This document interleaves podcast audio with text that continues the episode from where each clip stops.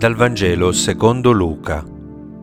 In quel tempo Gesù disse ai farisei, C'era un uomo ricco che indossava vestiti di porpora e di lino finissimo e ogni giorno si dava lauti banchetti. Un povero, di nome Lazzaro, stava alla sua porta, coperto di piaghe, bramoso di sfamarsi con quello che cadeva dalla tavola del ricco, ma erano i cani che venivano a leccare le sue piaghe. Un giorno il povero morì e fu portato dagli angeli accanto ad Abramo. Morì anche il ricco e fu sepolto. Stando negli inferi fra i tormenti, alzò gli occhi e vide di lontano Abramo e Lazzaro accanto a lui. Allora gridando disse, Padre Abramo, abbi pietà di me e manda Lazzaro a intingere nell'acqua la punta del dito e a bagnarmi la lingua, perché soffro terribilmente in questa fiamma.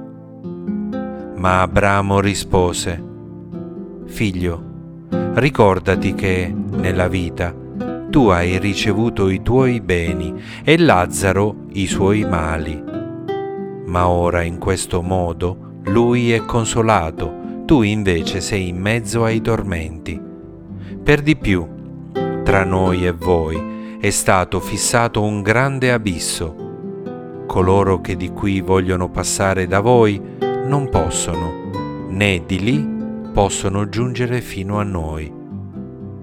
E quello replicò, allora, Padre, ti prego di mandare Lazzaro a casa di mio padre, perché ho cinque fratelli. Li ammonisca severamente, perché non vengano anch'essi in questo luogo di tormento.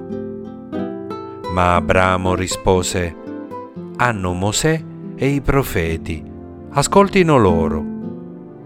E lui replicò, no, padre Abramo, ma se dai morti qualcuno andrà da loro, si convertiranno.